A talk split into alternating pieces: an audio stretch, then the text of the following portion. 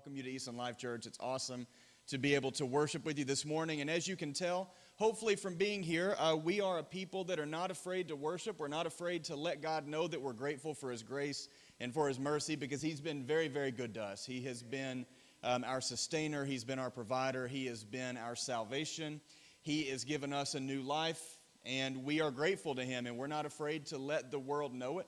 And God has been very good to us, and we're so glad that you're joining us this morning. We are in a series, we're in almost uh, about, the, I want to say we're in the seventh week of a series we're doing called The Big Picture.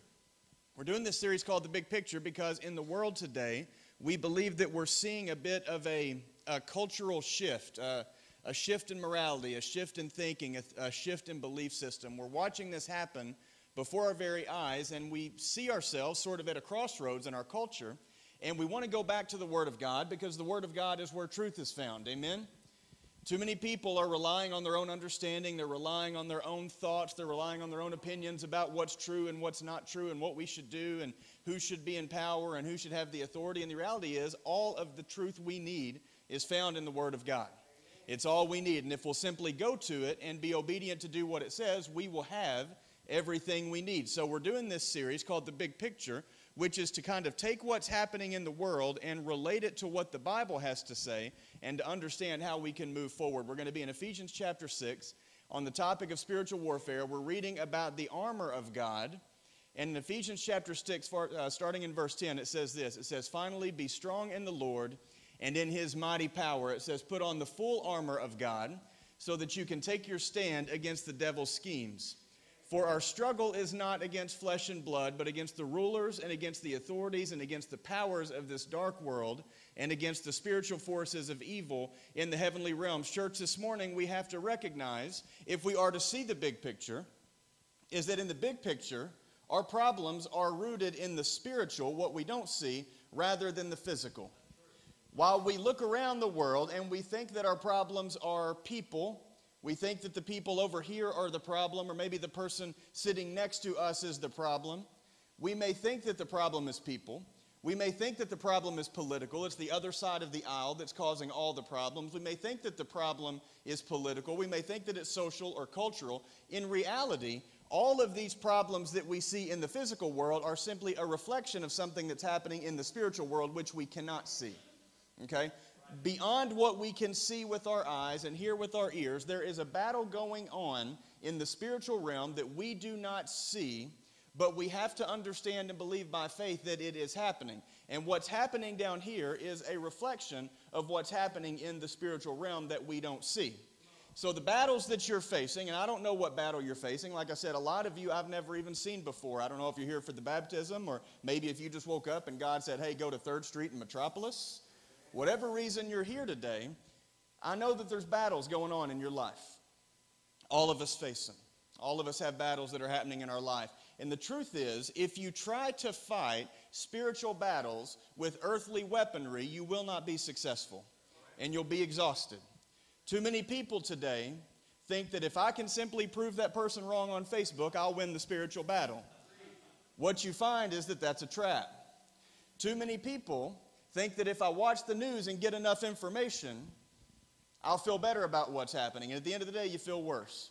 Too many people think that if I can convince the other side, if I can convince those who disagree with me to agree with me, I will have won. But in reality, it seems like we're getting further and further from the ability to even agree with one another. So it feels like we're fighting a losing battle. I want to submit to you today we are not fighting a losing battle, but we are fighting a losing battle if we fight a spiritual battle with earthly weapons. We're fighting a losing battle if we fail to recognize where the true battle is taking place. This is a spiritual war, not a physical one. Okay?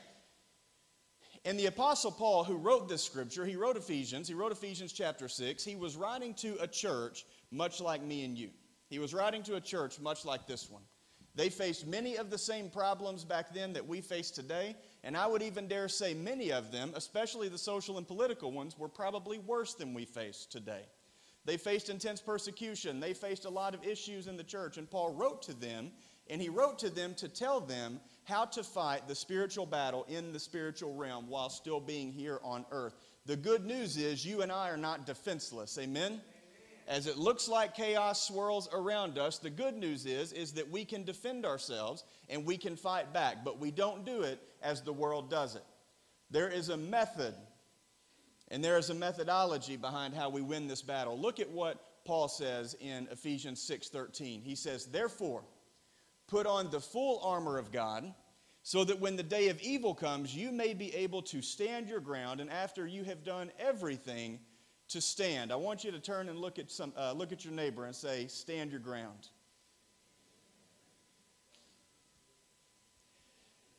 Church, we don't have to win the battle. We don't have to win the battle. Notice this.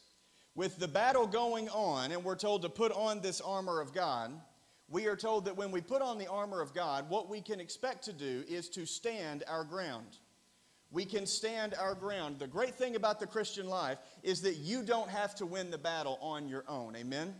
You don't have to win the battle. You don't have to change everybody's mind. You don't have to prove everybody else wrong. You don't have to be the last man standing. The great thing about the Christian life is that when you put on this spiritual armor that the Bible is talking about, all God expects you to do is stand your ground. He expects you to stand. Don't quit. Don't sit down. Don't lay down. Don't stop fighting, simply stand your ground. We say it this way at Easton Life Church. I've heard Pastor Brian preach this a lot. We're not going to quit today. You ever been tempted to quit? Maybe quit on your marriage, quit on your job, quit on your family, quit your church, quit the Christian life in general. Just quit trying. You get exhausted and you're just like, I can't do it anymore. I'm just ready to quit. Pastor Brian used to always say, Don't quit today. Don't quit today. You can think about it. But don't quit today.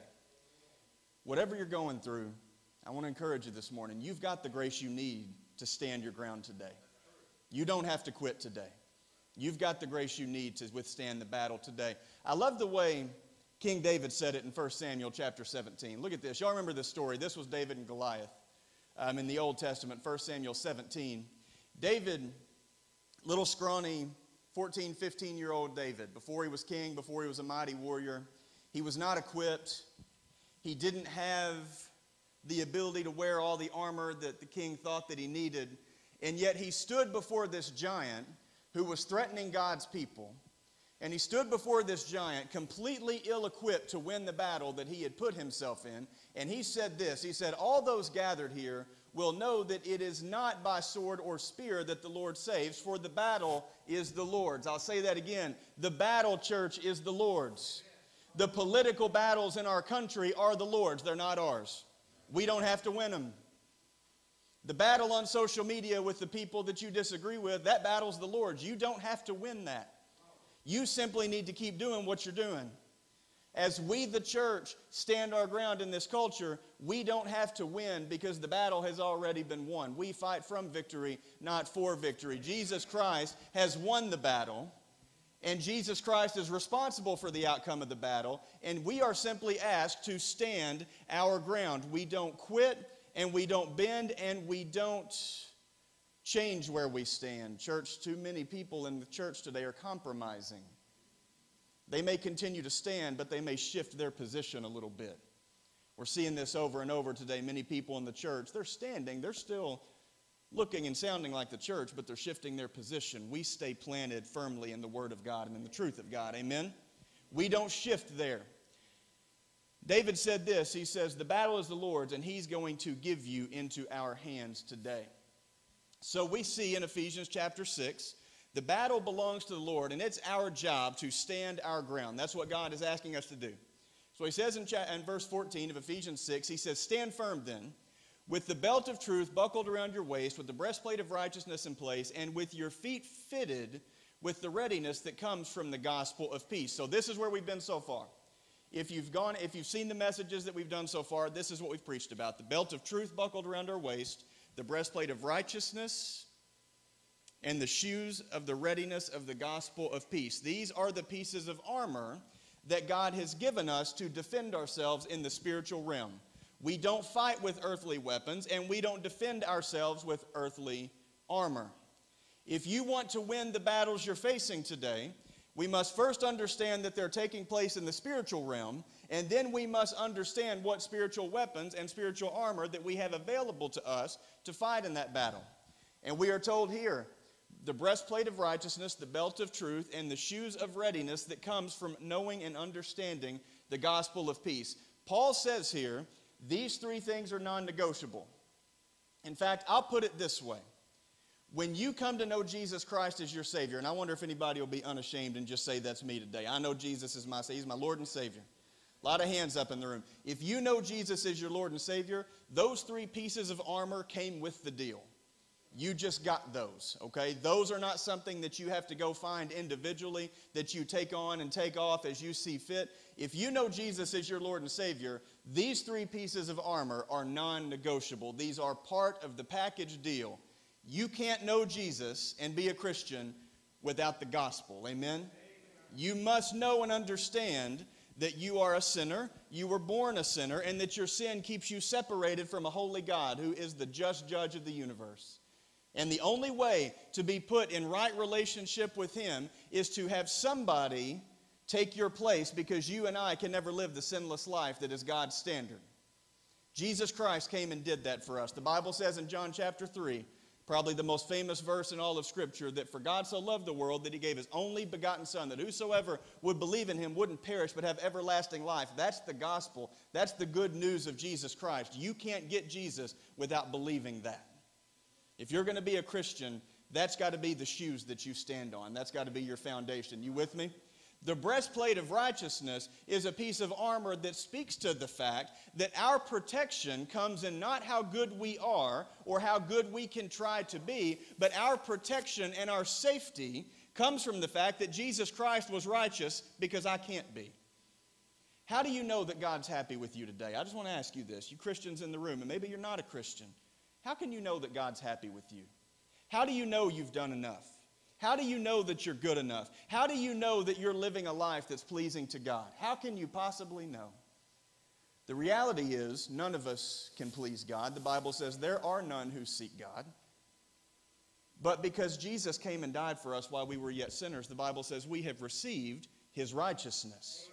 We've received his righteousness. So you may say today, well, what type of person do I have to be for God to be happy with me? How good do I have to be for God to love me? This is the good news of the gospel. You can't be good. You don't have to be good. You must simply admit that you're not good and run to Jesus. And his goodness will cover you. That's called the breastplate of righteousness. Well, what if I fail? If I fail, I've still got the breastplate on. I'm protected because it's his righteousness, not my righteousness. This good news is not like any other religion. If anybody ever tells you that all religions are the same and Christianity is just like every other religion, you tell them that in our religion, in our belief system, our God became man and dwelt among us and lived the life I couldn't live and died the death that I couldn't die. And I can stand here as a flawed person, righteous because of what Jesus did for me. No other belief system teaches that. If you're going to have Jesus, You've got to know and believe the gospel. You've got to be covered with his righteousness. And finally, truth must be a non negotiable in your life. He says we wear the belt of truth. The idea of the belt of truth speaks to the fact that all the armor that we wear is connected to this belt that we fit around us, and it's called truth. Truth in our world today has gone from being the objective standard of what God says is right and wrong, and it has instead become a subjective standard by which we decide what's true and what isn't true. Truth has become whatever I think. In fact, you may have heard today in our culture the phrase that a few thousand years ago probably would have sounded nonsensical. And in fact, it is nonsensical. The idea of my truth. You ever heard anybody talk about their truth? My truth says dot, dot, dot. And I've got my truth, and you've got your truth, and it's important that if you're going to love me, you must accept my truth. And if I'm going to love you, I must accept your truth. And we all get to determine what is true and what isn't true. In reality, truth is not determined by me and you. In fact, the Bible said in John chapter 14 that truth is a person. His name is Jesus Christ. He's the living Son of God. Jesus said, I'm the way, I'm the truth, I'm the life. Therefore, if truth is a person, then the truth that we must abide by must be whatever that person said. Amen? If Jesus said it, it's true. If Jesus says something is right, it's right. If Jesus says something is wrong, it's wrong. And that's as far as I need to go when it comes to truth. Truth is an objective standard by which we live our life. And if you are going to be a Christian, we must lay down our desire to define what is true for me, and I must instead submit to what Jesus says is true. Because that is the only objective standard by which we can live. So we get these three pieces of armor, and these are just part of the deal. If you're going to be a Christian, you got Christ righteousness, you got the gospel of peace, and you've got the belt of truth. These are three of the spiritual pieces of armor that are going to protect you in the spiritual battle. But in verse 16, he goes a little further, and this is where we're going to this is where we're going to camp today. In verse 16, he says, "In addition to all this, take up the shield of faith." He says, "In addition to these three pieces of armor, take up the shield of faith. Now, notice he says, take it up. This verb means literally to raise up. So, all this other armor you keep on. In fact, the way the Bible says it is that this other armor is something that you sort of fall into. This other armor just becomes part of who you are. You wear it every day and you never take it off. You sleep in it. You wake up in it. You walk in it. You live in it. But the shield of faith is a piece of armor that you take up as you need it. You raise it up as you need it.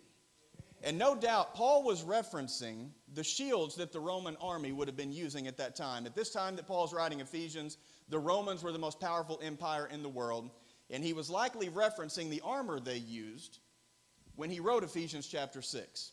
This is an example of a Roman shield. It's called a scutum. It's made of plywood, and it's made of plywood so that it can be lightweight and flexible. It can be easily picked up when you need it. But because it's made of treated plywood, it's very, very strong. It's very easy to carry with you. And it was an essential part of being in the Roman infantry. There are times where the armor that we wear is enough of a defense. But there are times where the attack could become so profound that simply having the armor on isn't good enough. You need something to protect you against the onslaught. You see, Paul is referencing this idea of the evil day. He said that earlier in Ephesians chapter 6. He says, You wear this armor so that when the evil day comes, you can stand your ground. Now, in this world that we live in, every day has its own troubles, right? Nobody ever wakes up and has a perfect day. From the time you wake up to the time you go to bed at night, everything goes just as planned. But there are some days that are particularly difficult. Tony Evans calls the evil day the day that all hell breaks loose in your life. It's the day that it seems like Satan is keyed in on you and is after you. Anybody ever been there? If you've ever gotten that knock on the door at 3 a.m., if you've ever gotten that phone call with that medical diagnosis, if you've ever gotten the shocking news that changed your life, if you've ever been hurt by somebody close to you, and maybe you've not recovered from that, then you've experienced the evil day. For some of us, the evil day happened years ago, and it still sticks with us today. For some of us, something was done or something was said in the past that to this very day still reverberates in our head. Anybody with me? It's like those moments in your life that you just play over and over again like a movie in your mind. It's the evil day. And for most of us, I believe that Paul understood that the attacks in our lives can get so profound, they can get so intense, that we need to be able to raise up the shield of faith to defend ourselves. I believe that's what Paul is speaking to. Tony Evans, talking about faith, said this. He says that faith is simply acting on the truth. Faith is acting on the truth. You can get into a lot of different ideas of what faith is, and there are some scriptures that explain faith, but sometimes even the scriptures that explain faith are complicated. Dave, like the one in Hebrews that says that faith is the evidence of things hoped for and the substance of things not seen, that doesn't clear it up for me that much. So when somebody can simply put it like this and say that faith is acting on the truth, I believe that's accurate because James chapter 2, talking about faith, says that faith without works is dead. Faith without works is dead. You see, part of the Christian life is not simply believing something in our head, but it's acting it out with our hands and feet. And you may say, well, wait a minute, I thought there was nothing good that we could do to make ourselves right with God, and that's true. But the reality is, if you've been clothed in this armor and you now find yourself in the spiritual battle, if you're a Christian, The evidence of your faith is going to work itself out in action. Does that make sense? It's not simply enough to say that you believe the truth, we must be willing to act on the truth. And by acting on it, we prove that we believe it. If the tornado sirens began to go off right now, and somebody got up and looked out the door and we could see the storm coming, and Pastor Brian grabbed the mic and said, Okay, everybody, we need to take cover. There's a storm coming. It's not simply good enough to say that I believe the storm is coming. If we really believe it, we're going to take cover. There are many people in the world that call themselves Christians who say they have faith because they have said something with their mouth or they have thought something in their head, but it has never been true in their life. It doesn't come out in their actions. It doesn't come out in their response. I would say to you, you will not experience the grace of God if you don't act out your faith. Faith is acting on the truth. And look how Paul explains this. He said, You get these three pieces of armor. You get the gospel, you get Jesus' righteousness, you get the truth, but you pick up, in addition, the shield of faith as it's needed. The idea here is that these are always connected. Do you see it? Our faith has to be connected to truth. Our faith has to be connected to the gospel. And our faith has to be connected to the righteousness of Jesus Christ. We keep truth, righteousness, and the gospel on, and we raise the shield of faith up as needed. We raise the shield up as needed. Let's put it this way faith is always tied to truth, righteousness, and the gospel. There is a trend happening in the world today as regards to religion and what, what religions people identify with. If you'll notice in America today, and this isn't true for the whole world, in fact, in the world, Dave, correct me if I'm wrong, Christianity is actually growing worldwide. But in America, it's not really growing, it's shrinking. Those who identify as Christians are, are becoming fewer and fewer in the culture in which we live. Probably within our lifetimes, other cultures will be sending missionaries to us, which is tragic to think about. But in America, Christianity is not growing, it's shrinking. But atheism, or the idea that there is no God, there is no transcendent reality, that, that we are basically nature and that's it, atheism isn't really growing. Maybe it's growing a little bit, but it's, it's at a very, very slow rate. It's really not atheism that's growing in religion's place or in Christianity's place. What's actually growing is an idea that we can have faith, but that faith doesn't have to be attached to any truth claims.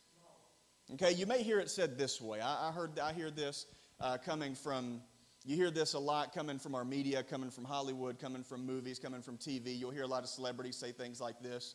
They'll say, I'm a person of faith.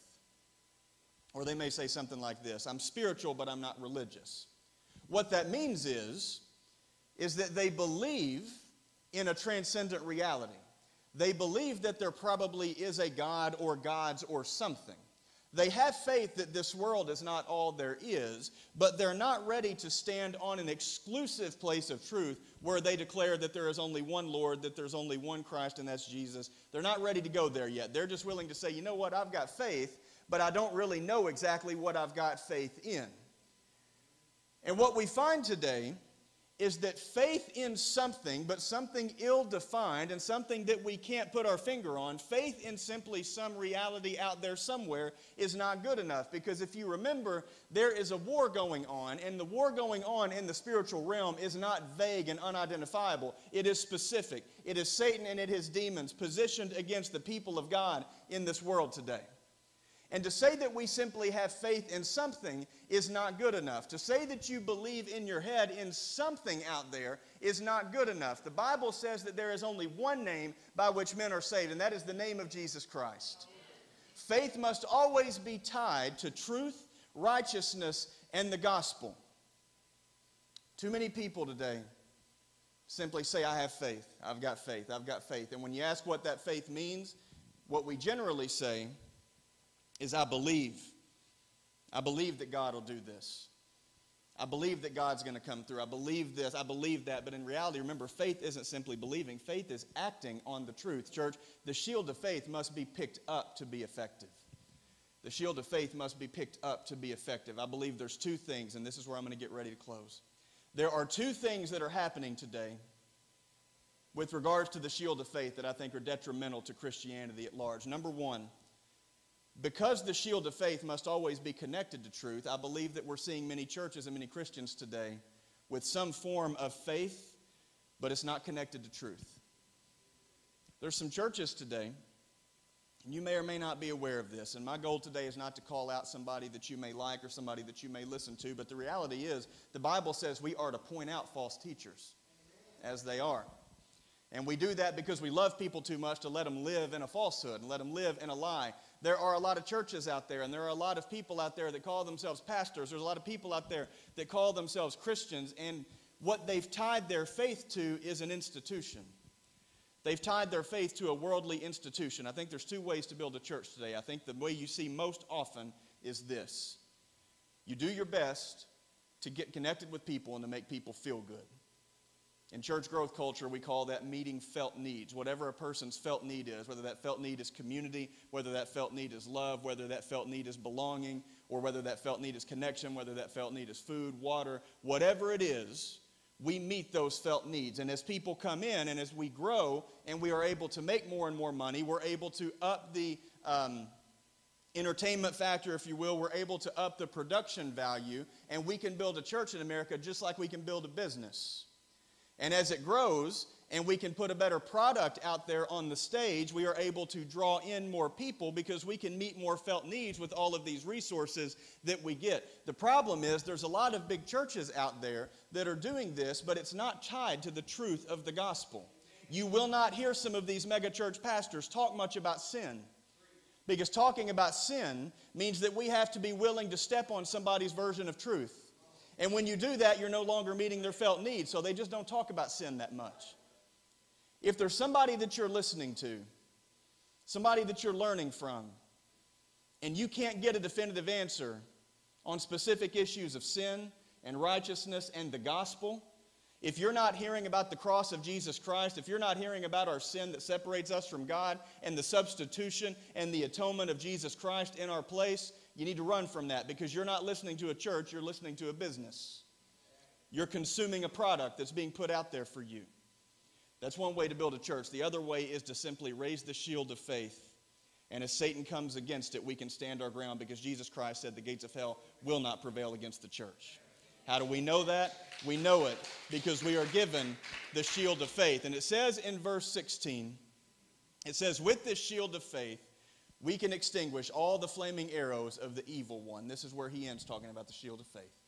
He says, With the shield of faith, we extinguish the flaming arrows of the evil one. So now we get to see why these shields are so effective. Can we put um, the picture of the shield back up there for just a second? We're going to get to that. That's really cool. This one right here, I want to show you this.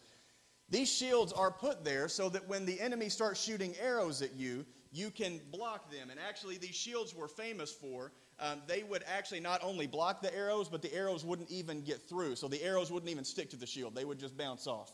Really, really cool shields. But the enemies got smart and they figured out that when you're fighting the Romans, if you really want to mess their day up, set your arrows on fire and then shoot them because it'll then hit the shield, set the shield on fire, and when you set the shield on fire, it won't be good anymore. Paul is telling us here that Satan is working in much the same way. Satan's goal for your life he may not be able to take the armor off that you're wearing. You with me? Satan can't remove the righteousness of Jesus Christ in your life. If you're a believer in Jesus Christ, you've got that. Satan can't take that off of you.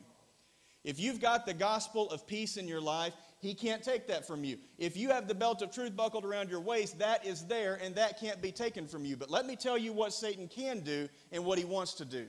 What he wants to do is burn down everything in your life that he can get his hands on. He wants to burn your life down. The Bible says it this way that when sin is conceived, it brings forth death. It is literally like a fire burning in your life. Satan is looking to set a fire in your life and burn up everything good around you and leave you with nothing. The Romans got wise to this and they began to dip their shields in water. They began to dip their shields and soak them in water before they would go out into battle so that when the arrows would hit the shields, it would extinguish the arrows. And the arrows would then become useless. They figured this out. They figured this out. Remember, we fight a spiritual battle, and we must use spiritual weapons. This shield is only effective if raised, but this is where I want to close. Put that last picture up there. that group of guys you see there. Now, I doubt that those are real Roman soldiers. I bet those are probably, uh, those are probably regular guys who have an unusual, unusual fascination with uh, Roman weaponry. But pretty good representation.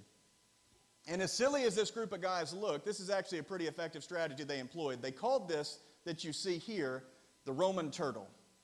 I wish there was a cooler name for it, but that's what they called it. They called it the Roman turtle. What they figured out was is that as effective as a shield was to protect you, if you could get yourself in a group of people who had these shields, when the enemy starts raining flaming arrows on you, your best chance for survival, and get this, not only survival, but advancement, your only way to move forward when the arrows are raining down on you would be to get in a group of people with these shields and band them together so that it would provide an even more effective covering for the entire group of people. You see, you've probably got 20 or 25 people in this group, and every one of them are safe because they figured out how to use the shields in unison.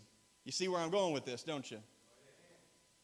It's important that as you experience the attack of the enemy in your life, that you learn to raise that shield of faith to protect yourself. But it's more important that you learn to do that in the context of a local body of believers. You see, the phrase being a member of a church isn't really in style today because it doesn't really match the consumption model of the American church. There are people that would have you believe that it is simply enough to come to church one or two days a week. It is simply enough for you to come to church one or two days a week, consume a sermon. Uh, maybe you've heard it this way kind of get your spiritual fill up, maybe fill your tank up spiritually, and then you can survive for the next seven days off of that spiritual fill up that you get on Sunday. But the truth is, Satan's attack doesn't stop whenever church dismisses. Okay, Satan's attack is probably going to happen sometime on Monday or Tuesday, and it's going to go all the way through the weekend. And by the time you get back to church, you're going to be spiritually battered and bruised. Might I suggest to you that as great as it is to come to church, and we want you to come to church, this church or any other good Bible believing church, you find a church and you go to it. But simply coming to church is not as effective as being the church and being part of the church. If you don't have a church home that you belong to, I want to encourage and implore you today do not try to fight this battle solo. It's one thing to have the shield, it's another thing to be in a group like this where you're completely protected. Pastor Ryan talked about Man Church. He talked about all these groups that are going to be happening. If you're not part of our church plugged in and in a group of other people that you can communicate with, please don't leave today until you've connected with a leader who can tell you how to get plugged in. Amen? It is so important that we do this in the context of a local church and not simply on our own. I'm so glad y'all are here today. Did y'all receive the word of God? Amen.